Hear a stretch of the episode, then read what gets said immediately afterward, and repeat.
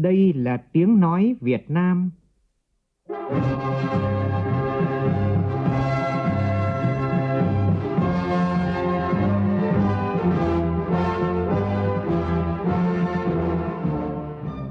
là tiếng nói Việt Nam, phát thanh từ Hà Nội, thủ đô nước Cộng hòa xã hội chủ nghĩa Việt Nam.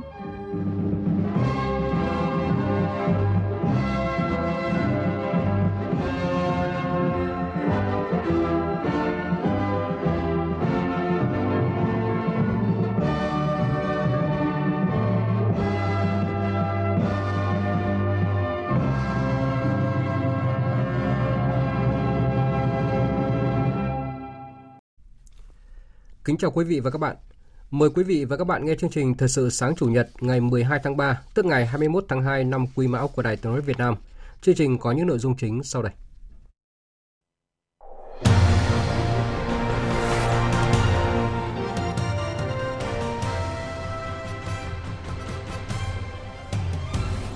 Chính phủ ban hành nghị quyết về một số giải pháp thao gỡ và thúc đẩy thị trường bất động sản phát triển an toàn, lành mạnh và bền vững.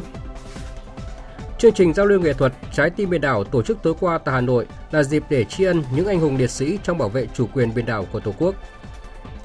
Dự kiến nước ta sẽ đón công dân thứ 100 triệu trong tháng tư tới, trở thành một trong 15 quốc gia trên thế giới có quy mô 100 triệu người. Trong phần tin quốc tế, Triều Tiên quyết định thực hiện các biện pháp răn đe chiến tranh. Số người thiệt mạng vì lở đất ở Indonesia đã lên tới hơn 40 người, trong khi Peru phải ban bố tình trạng khẩn cấp ở 7 vùng do bão Yaku. Chương trình có bình luận nhân đề kỷ nguyên mới trong quan hệ Iran và Ả Rập Xê Út.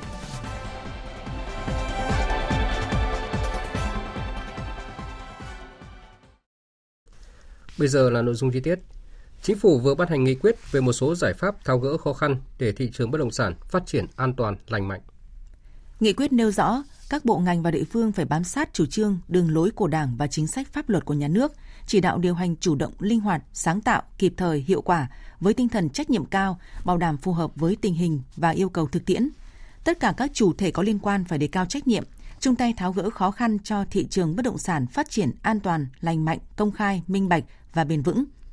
Quy hoạch đầu tư phát triển hệ sinh thái bất động sản công nghiệp, bất động sản dịch vụ, du lịch và bất động sản nhà ở đô thị để hài hòa giữa cung và cầu. Nhà ở phải có người ở, muốn có người ở thì phải phát triển sản xuất, kinh doanh công nghiệp dịch vụ, hệ thống kết cấu hạ tầng đường bộ. Tập trung chỉ đạo tháo gỡ khó khăn, khôi phục thị trường bất động sản đi đôi với kiểm soát rủi ro, coi trọng việc giám sát, điều tiết thị trường, không hình sự hóa các quan hệ kinh tế dân sự, bảo vệ cán bộ, những người làm đúng. Hoàn thiện thể chế chính sách liên quan đến phát triển thị trường bất động sản đảm bảo tính khả thi, thống nhất, đồng bộ của hệ thống pháp luật nhằm tạo điều kiện tháo gỡ khó khăn, thúc đẩy thị trường bất động sản phát triển an toàn, lành mạnh, bền vững. Có chính sách phù hợp thúc đẩy thị trường, tập trung cho an sinh xã hội, tạo cơ hội cho người thu nhập thấp, đẩy mạnh phát triển nhà ở xã hội, nhà công nhân, đáp ứng nhu cầu về nhà ở của các đối tượng thu nhập thấp. Phát triển hệ sinh thái bất động sản an toàn, lành mạnh, bền vững, không siết chặt các nguồn vốn tín dụng trái phiếu chứng khoán dành cho bất động sản một cách bất hợp lý nhằm tăng cường kiểm tra, giám sát, không buông lỏng quản lý nhà nước. Kết hợp hài hòa, hợp lý, hiệu quả giữa chính sách tài khóa và chính sách tiền tệ, thực hiện chính sách tiền tệ linh hoạt, an toàn, chắc chắn, chính sách tài khóa mở rộng hợp lý, tập trung bảo đảm hiệu quả, quản lý chặt chẽ giá cả thị trường. Huy động nguồn lực của xã hội, đặc biệt là của các doanh nghiệp, tập đoàn kinh tế bất động sản lớn, có cơ chế thu hút nguồn lực của các nhà đầu tư nước ngoài để phát triển thị trường bất động sản, phát triển nhà ở xã hội. Tôn trọng và tuân thủ quy luật thị trường, quy luật cung cầu, quy luật cạnh tranh, lĩnh vực bất động sản bình đẳng với các ngành nghề lĩnh vực khác. Giá cả bất động sản phải phù hợp quy luật thị trường là động lực để thúc đẩy phát triển. Tối qua, theo giờ địa phương, Đại hội đồng Liên minh Nghị viện Thế giới gọi tắt là IPU lần thứ 146 đã khai mạc trọng thể tại thủ đô của Bahrain với sự tham dự của khoảng 2.000 đại biểu thuộc 140 quốc gia, trong đó có 44 Chủ tịch Quốc hội và gần 30 Phó Chủ tịch Quốc hội. Đoàn đại biểu Quốc hội Việt Nam do Phó Chủ tịch Thường trực Quốc hội Trần Thanh Mẫn làm trưởng đoàn đã tham dự lễ khai mạc. Trước đó, đoàn đã tham dự cuộc họp ASEAN Cộng 3 và cuộc họp nhóm địa chính trị châu Á-Thái Bình Dương, tham gia họp diễn đàn nữ nghị sĩ trong các ngày tiếp theo, đoàn sẽ tham dự các phiên họp toàn thể của Đại hội đồng, Hội đồng điều hành, các ủy ban thường trực, diễn đàn nghị sĩ trẻ và các hoạt động bên lề của hội nghị. Đại hội đồng IPU lần thứ 146 và các hội nghị liên quan diễn ra đến ngày 15 tháng 3 sẽ tập trung thảo luận chủ đề chung là thúc đẩy sự, ờ, sự chung sống hòa bình và các xã hội bao trùm, chống lại sự không khoan dung. Tối qua tại Trung tâm Nghệ thuật Âu Cơ Hà Nội, Hội Nhà báo Việt Nam phối hợp với các đơn vị liên quan tổ chức chương trình giao lưu nghệ thuật Trái tim biển đảo. Dự chương trình có Thượng tướng Trần Quang Phương, Phó Chủ tịch Quốc hội, các ủy viên Trung ương Đảng, lãnh đạo Hội Nhà báo Việt Nam, đại diện Quân chủng Hải quân, Bộ Tư lệnh Cảnh sát biển Việt Nam, Bộ Tư lệnh Bộ đội Biên phòng, các ban bộ ngành trung ương. Chương trình giao lưu nghệ thuật Trái tim biển đảo gồm 3 phần. Phần 1 có tên gọi Khúc Tráng ca biển. Phần 2 có chủ đề Tình biển và phần 3 mang chủ đề Khát vọng và niềm tin. Phát biểu tại chương trình, ông Nguyễn Đức Lợi, Phó Chủ tịch Thường trực Hội Nhà báo Việt Nam nhấn mạnh, chương trình nhằm tri ân những con người cống hiến cuộc đời mình cho sự nghiệp bảo vệ biển đảo, khích lệ tinh thần những người con yêu quý của Tổ quốc đang kiên cường làm nhiệm vụ ở các vùng biển đảo. Đó là lực lượng quân chủng hải quân, lực lượng cảnh sát biển, kiểm ngư, bộ đội biên phòng, cùng các ngư dân, những người làm giàu từ biển và là những cột mốc sống về chủ quyền biển đảo trên Biển Đông. Cũng theo Phó Chủ tịch Thường trực Hội Nhà báo Việt Nam Nguyễn Đức Lợi, trong suốt những năm qua, báo chí đã tham gia tích cực và có hiệu quả trong việc tuyên truyền, bảo vệ chủ quyền quốc gia. Các nhà báo bằng tác phẩm của mình luôn khích lệ tinh thần yêu nước, lòng tự hào dân tộc, đồng thời cũng có nhiều tác phẩm báo chí đưa hình ảnh đất nước ta đến bạn bè quốc tế. Đó là hình ảnh tươi đẹp, đầy tự hào về vùng trời, vùng biển Tổ quốc Việt Nam. Tại chương trình, đại diện báo Người Lao động đã trao 20.000 lá cờ Tổ quốc từ hợp phần triệu lá cờ Tổ quốc cùng ngư dân bám biển cho Hội Nhà báo Việt Nam để trao tặng các ngư dân nhằm tiếp sức động viên tinh thần ngư dân cả nước. Nhân ngày quốc tế Pháp ngữ và kỷ niệm 50 năm ngày thiết lập quan hệ ngoại giao Việt Nam và Pháp, tối qua tại Cần Thơ, Liên hiệp các tổ chức hữu nghị và Hội hữu nghị Việt Pháp thành phố Cần Thơ phối hợp với trường đại học Cần Thơ tổ chức Ngày hội Pháp ngữ khu vực đồng bằng sông Cửu Long lần thứ 23. Phóng viên Hồng Phương, thường trú tại khu vực đồng bằng sông Kiều Long đưa tin. Phát biểu tại đêm khai mạc Ngày hội Pháp ngữ, ông Nguyễn Thực Hiện, Phó Chủ tịch Ủy ban Nhân dân thành phố Cần Thơ cho biết, trải qua 50 năm cùng với việc nâng tầm quan hệ đối tác chiến lược, mối quan hệ hữu nghị và sự hợp tác giữa hai nước Việt Nam Pháp ngày càng được mở rộng và tăng cường trên nhiều lĩnh vực kinh tế, văn hóa, giáo dục đào tạo, khoa học, công nghệ. Bà Annie Laure Vincent, tùy viên hợp tác tiếng Pháp chuyên trách hoạt động quảng bá pháp ngữ của Tổng lãnh sự quán Pháp tại thành phố Hồ Chí Minh chia sẻ, với nhiều hoạt động phong phú, Ngày hội Pháp ngữ trở thành một sân chơi bổ ích để những người yêu thích Pháp ngữ thể hiện sự gắn bó của mình với tiếng Pháp, khẳng định tình đoàn kết và mong muốn được cùng nhau thúc đẩy, quảng bá những giá trị chung của cộng đồng Pháp ngữ. Que je trouve c'est que euh, c'est bien Tôi rất là vui khi mà được tham dự ngày lễ hội này. Khi thấy các bạn trẻ Cần Thơ nói tiếng Pháp thì tôi ờ, rất là thích. Tôi cũng cảm thấy việc mà tổ chức các ngày lễ ở đây thì rất là tốt và nó giúp cho cái nền văn hóa giữa hai nước giao lưu kết hợp với nhau rất là hay. À, nhưng bên cạnh đó ở Cần Thơ việc các lớp mà song ngữ tiếng Pháp hiện tồn tại rất là ít cho nên nó là những người nói tiếng Pháp ở Cần Thơ đã không còn nhiều nữa và tôi rất lấy làm tiếc về điều đó. Tôi hy vọng là mình có thể phát triển được cái môi trường nói tiếng Pháp này trong tương lai. Để tạo động lực cho học sinh, sinh viên tiếp tục chặng đường học Pháp ngữ, tại ngày hội, ban tổ chức đã trao 10 suất học bổng, mỗi suất trị giá 2 triệu đồng. Theo số liệu của Tổng cục Thống kê, tính đến thời điểm 0 giờ ngày 1 tháng 4 năm ngoái, dân số Việt Nam đã đạt 99 triệu 200 nghìn người, với tốc độ tăng dân số trung bình những năm gần đây, dự báo trung tuần tháng 4 tới, Việt Nam sẽ đón công dân thứ 100 triệu và chính thức trở thành một trong 15 quốc gia trên thế giới và một trong ba quốc gia khu vực Đông Nam Á có quy mô 100 triệu người. Sau 3 năm bị gián đoạn do ảnh hưởng của dịch COVID-19, tối qua tại quảng trường Tây Bắc, thành phố Sơn La, khai mạc lễ hội Hoa ba năm nay. Phóng viên Lê Hạnh, thường trú tại khu vực Tây Bắc, đưa tin.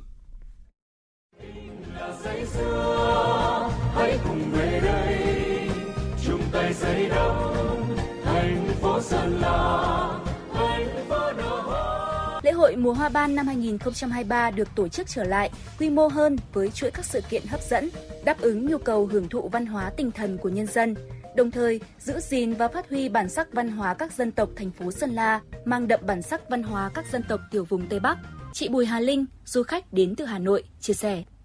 Đây là lần đầu tiên tôi đến với Sơn La. Tôi rất vui khi đến vào đúng dịp mà có tổ chức lễ hội hoa ban này và tôi rất ấn tượng với phần trình diễn của những người đẹp hoa ban trong những bộ trang phục Thái. Thực sự là rất đẹp và tôi cũng biết được thêm nhiều nét văn hóa đặc sắc hơn của dân tộc Sơn La.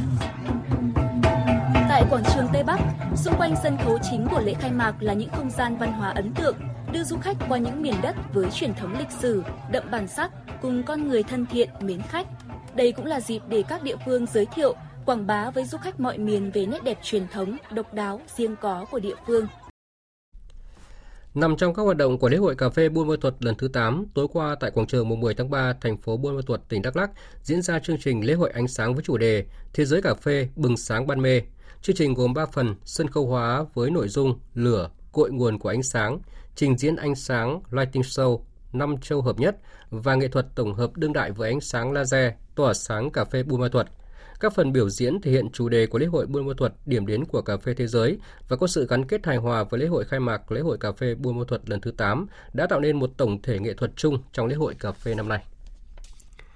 Thưa quý vị và các bạn, Nghị quyết 30 của Chính phủ về tiếp tục thực hiện các giải pháp đảm bảo thuốc, trang thiết bị y tế được đánh giá là giải quyết đến 80% những vướng mắc của công tác mua sắm, đấu thầu thuốc, vật tư, trang thiết bị y tế, việc sử dụng và chi trả bảo hiểm y tế cho máy mượn, máy đặt tại các cơ sở y tế. Tuy nhiên thì thực tế vẫn còn những băn khoăn, mong mỏi để có được chính sách lâu dài đảm bảo an toàn cho công tác mua sắm, đấu thầu hậu nghị quyết 30.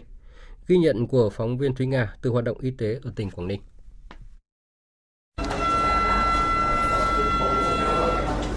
Bệnh nhân đang chụp cái gì đấy em? Bệnh nhân đang chụp thắt lưng, đang chụp trung bình nếu mà nhanh thì khoảng 10 15 phút. Với hệ thống trang thiết bị trị giá hàng trăm tỷ đồng từ máy chụp X-quang, máy chụp MRI 1.5, máy xạ trị gia tốc đến hệ thống xét nghiệm hiện đại, thời gian qua, bệnh viện Bãi Cháy đã thu hút hàng ngàn bệnh nhân đến khám chữa bệnh mỗi ngày. Đặc biệt, hệ thống xét nghiệm trị giá 50 tỷ đồng của bệnh viện hầu hết là máy đặt, máy mượn, đáp ứng được gần như đầy đủ các xét nghiệm chuyên sâu, trong đó có xét nghiệm ung biếu, Ông Trần Xuân Sĩ, trưởng phòng vật tư thiết bị y tế Bệnh viện Bãi Cháy cho biết, Nghị quyết 30 đã giải tỏa áp lực lo lắng liên quan đến thời hạn việc chi trả bảo hiểm y tế đối với máy đặt máy mượn. Riêng với quy định chỉ cần một báo giá trong mua sắm đấu thầu, hiện bệnh viện chỉ căn cứ vào các tài liệu được cung cấp, không có giá tham chiếu để biết được giá trị thực của thiết bị này. Đây cũng chính là một cái mà rất là lăn tăn trong đội ngũ làm thầu bệnh viện. Khi mà có các cái quy định mở ra như thế thì cũng là dễ làm hơn Tuy nhiên là bệnh viện và đội ngũ làm thầu cũng lo lắng là không biết là đối với các cái giá đấy là có được kiểm soát rõ ràng, có kỹ hay không, hay là mình bị mua phải cái giá cao hơn là họ định. Thì như vậy là cũng gây rủi ro sau này, sau khi mà thanh tra kiểm tra thì cũng rất là rủi ro cho những người làm. Nên là anh em là cũng rất là tâm tư trong cái điều này để các cơ sở y tế có thể an tâm thực hiện các gói mua sắm đấu thầu phục vụ công tác khám chữa bệnh, bác sĩ chuyên khoa 2 Lê Ngọc Dũng, giám đốc bệnh viện Bãi Cháy đề nghị. Bộ Y tế ban hành các cái quy định về tổ chức đấu thầu, về lựa chọn hàng hóa, về dự toán của gói thầu, Bộ Kế hoạch Đầu tư. Chúng tôi nghĩ là rất cần có một cái hình thức đấu thầu đặc thù riêng cho thiết bị y tế vật tư y tế. Với bộ tài chính thì chúng tôi cũng rất quan tâm đến cái vấn đề là quản lý về giá. Cho nên là ban hành các cái thông tư các cái quyết định để quy định về các cái giá sản xuất, giá nhập khẩu cộng thêm bao nhiêu phần trăm để thành cái giá bán để các cái doanh nghiệp không bán được đắt cho các đơn vị y tế. Trước băn khoăn của nhiều cơ sở y tế, mới đây lãnh đạo Bộ Y tế lưu ý các doanh nghiệp nhập khẩu, kinh doanh thiết bị y tế về trách nhiệm trước pháp luật trong việc kê khai giá, tính năng cấu hình tác dụng, tính pháp lý và tính chính xác của trang thiết bị y tế. Để tránh tình trạng đấu thầu vật tư nhưng không đạt hiệu quả sử dụng như mong muốn, Bộ Y tế cũng lưu ý các cơ sở y tế thành lập hội đồng khoa học để xây dựng tính năng cấu hình theo yêu cầu chuyên môn của đơn vị trước khi thực hiện đấu thầu mua sắm theo quy định. Chuyển sang một vấn đề chú ý khác, theo thống kê 2 tháng đầu năm nay, cả nước đã có hơn 51.000 doanh nghiệp phải rút lui khỏi thị trường, tăng 14,5% so với cùng kỳ. Theo các chuyên gia thì đây là con số rất lớn, cần phải tìm rõ căn nguyên để có giải pháp phù hợp hỗ trợ doanh nghiệp và thị trường. Ghi nhận của phóng viên Nguyên Long. Số liệu của Tổng cục Thống kê cho thấy bình quân mỗi tháng có tới 25.700 doanh nghiệp rút lui khỏi thị trường là con số lớn chưa từng có từ trước đến nay. Theo chuyên gia kinh tế, Phó giáo sư tiến sĩ Đinh Trọng Thịnh, từ đầu tháng 2, nhiều đơn hàng xuất khẩu nông sản thực phẩm công nghiệp chế biến đã tăng lên, cho thấy tín hiệu phục hồi của nền sản xuất trong nước nhờ vào khả năng xuất khẩu tăng trong thời gian tới. Song nút thắt hiện nay vẫn là làm sao để khơi thông nguồn vốn cho doanh nghiệp, một nguyên nhân nội tại bên trong của nền kinh tế gắn với ổn định vĩ mô, đảm bảo an ninh tài chính. Để giúp cho nền kinh tế của chúng ta và các doanh nghiệp có thể hồi phục tốt hơn ấy, thì chúng tôi cho rằng là chúng ta cần có những biện pháp hỗ trợ phù hợp. Chúng ta thấy rằng là bộ tài chính cũng đã có đề nghị với chính phủ xem xét giãn hoãn một số cái loại thuế phí lệ phí để từ đó giúp cho các doanh nghiệp có thể có được ngay một cái lượng tiền trong cái tài khoản của mình và sử dụng ngay vào cái hoạt động giảm cái áp lực về tài chính trong cái khoảng thời gian nhất định nào đó và đây là một cái điều mà chúng tôi cho rằng là có thể giúp cho các doanh nghiệp có một cái thời gian tạm thời về vốn yên tâm để mà đầu tư. Mạnh mẽ hơn, chuyên gia kinh tế tiến sĩ Nguyễn Đình Cung cho rằng nếu chỉ dừng ở việc giãn hoãn thuế phí thì chỉ 6 tháng hay nhiều là một năm sau, doanh nghiệp vẫn sẽ phải nộp lại.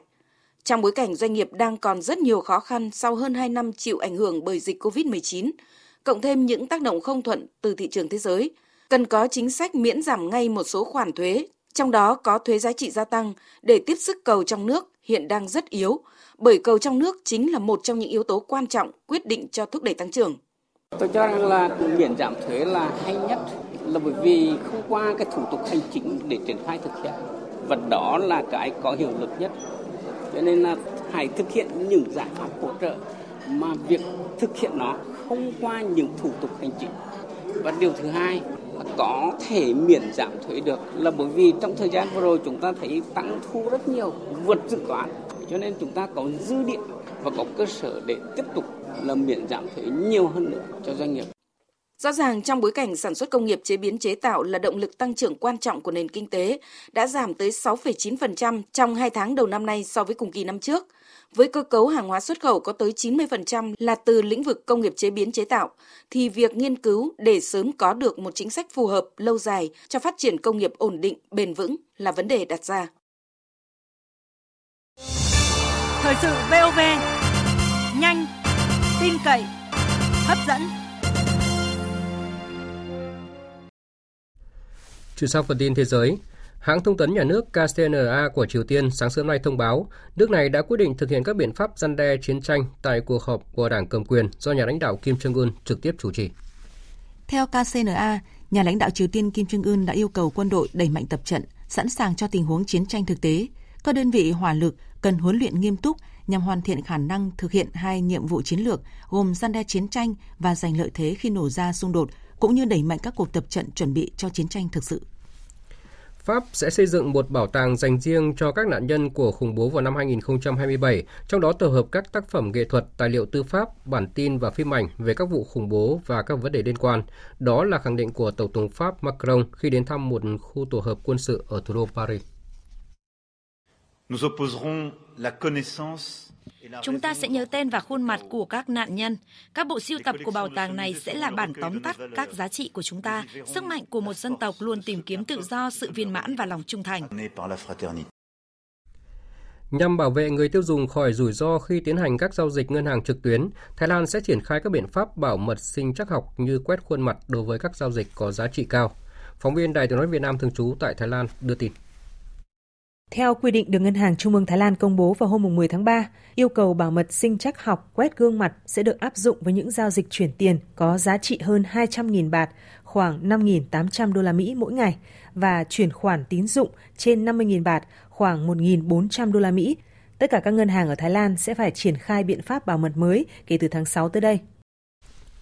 Giới chức Indonesia xác nhận số nạn nhân thiệt mạng vì lở đất ở đảo Serastan đã lên đến 44 người và vẫn còn 11 người khác mất tích.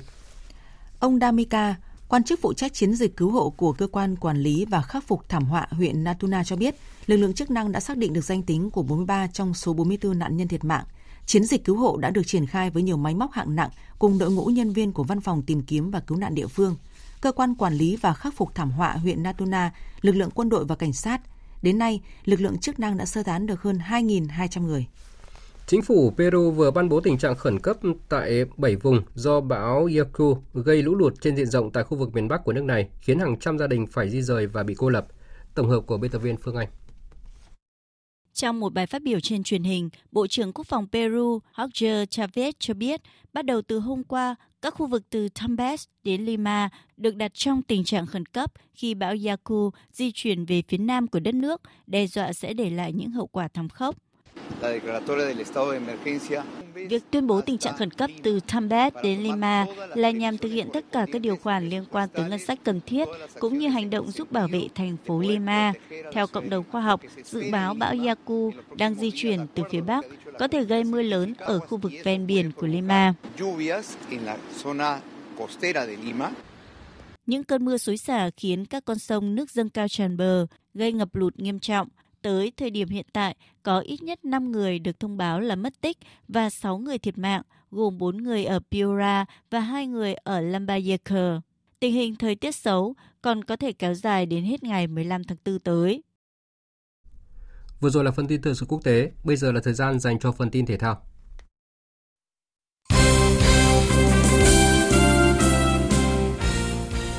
Thưa quý vị và các bạn, tấm vé giành quyền vào vòng loại thứ hai giải bóng đá nữ U20 châu Á đã thuộc về đội tuyển nữ Việt Nam. Trong trận đấu cuối cùng của vòng loại thứ nhất bảng F diễn ra vào chiều tối qua trên sân vận động Việt Trì, tỉnh Phú Thọ, các cô gái Việt Nam đã xuất sắc cầm hòa đội tuyển nữ U20 Ấn Độ với tỷ số một đều. Tỷ số này là vừa đủ để tuyển nữ U20 Việt Nam giành quyền vào vòng loại thứ hai. Về diễn biến giải vô địch U20 châu Á, hôm qua đã diễn ra hai trận tứ kết với các kết quả như sau. U20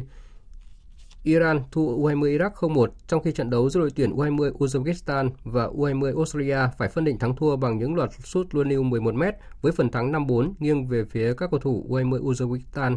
Với kết quả này, U20 Iraq và U20 Uzbekistan sẽ gặp nhau tại bán kết và chính thức giành vé tham dự World Cup U20 thế giới.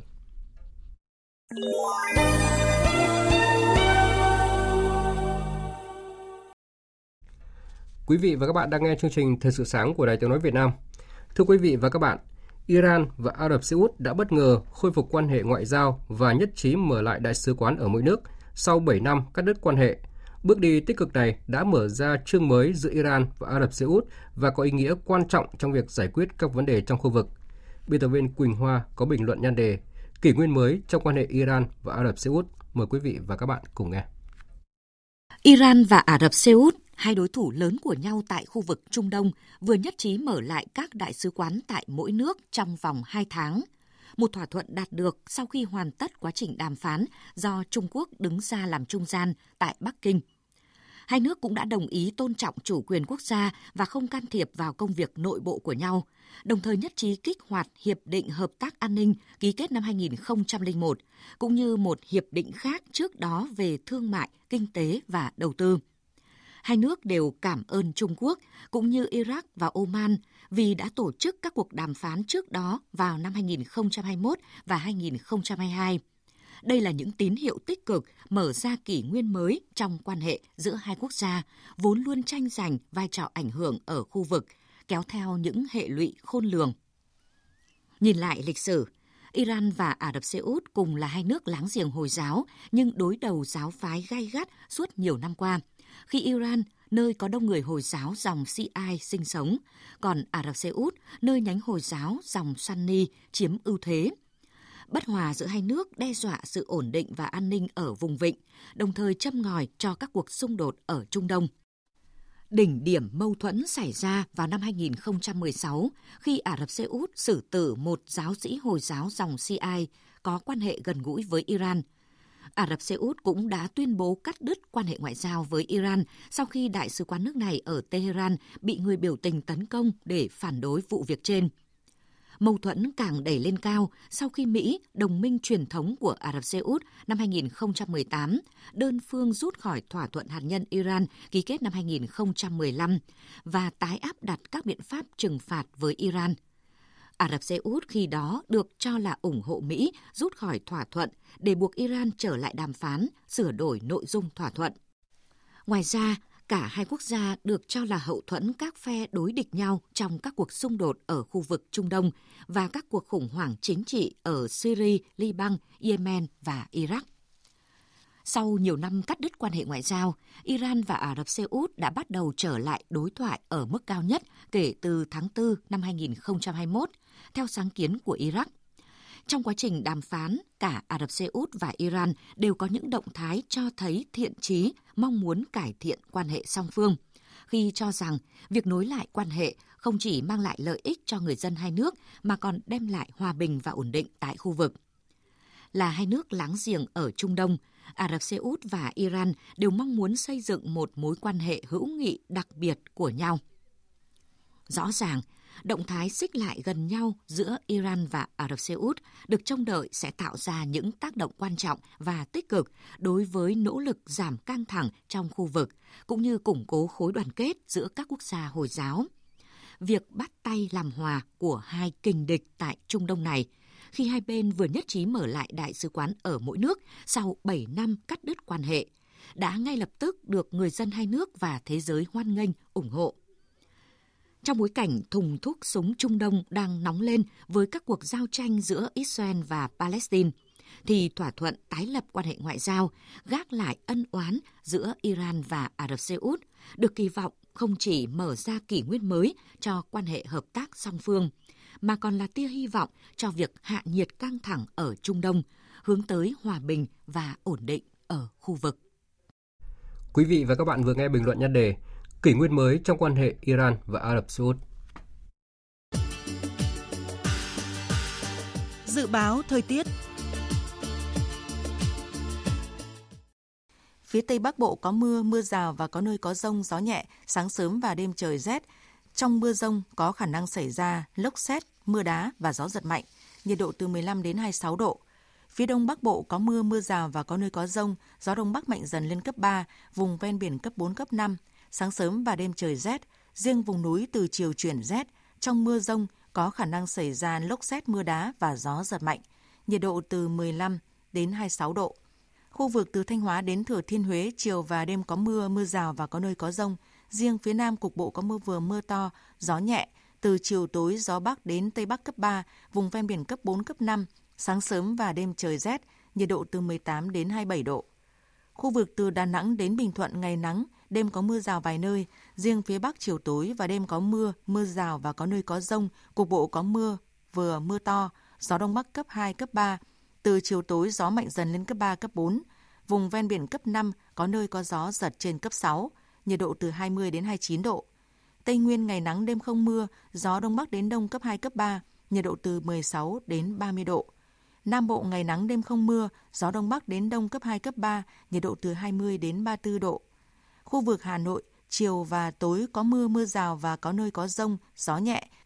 Từ trưa chiều gió đông bắc mạnh dần lên cấp 3, sáng sớm và đêm trời rét nhiệt độ từ 16 đến 25 độ. Dự báo thời tiết biển, vịnh Bắc Bộ có mưa vài nơi, từ chiều có mưa rào rải rác và có nơi có rông. Trong cơn rông có khả năng xảy ra lốc xoáy. Tầm nhìn xa trên 10 km, giảm xuống 4 đến 10 km trong mưa gió nhẹ. Từ chiều tối và đêm chuyển hướng đông bắc mạnh dần lên cấp 6, cấp 7, giật cấp 8, cấp 9, biển động mạnh.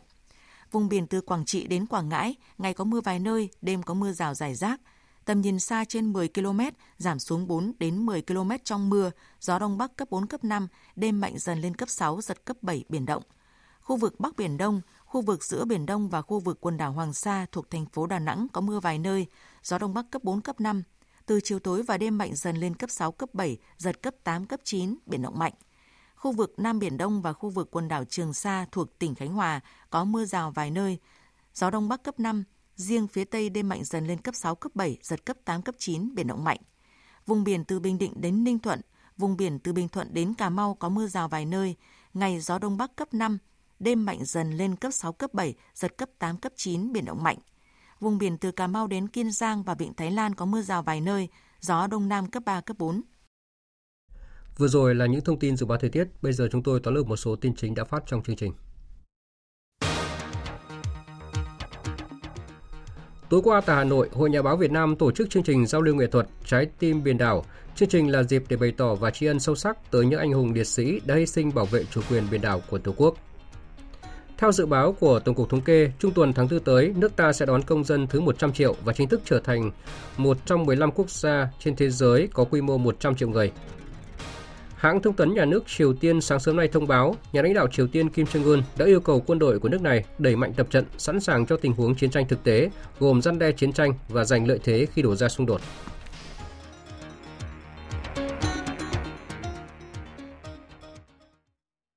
Phần tóm lược những tin chính vừa rồi đã kết thúc chương trình thời sự sáng nay của Đài Tiếng nói Việt Nam. Chương trình do các biên tập viên Nguyễn Cường và Nguyễn Kiên thực hiện với sự tham gia của phát thanh viên Hồng Huệ và kỹ thuật viên Thu Phương, chịu trách nhiệm nội dung Nguyễn Thị Tuyết Mai. Cảm ơn quý vị và các bạn đã dành thời gian lắng nghe.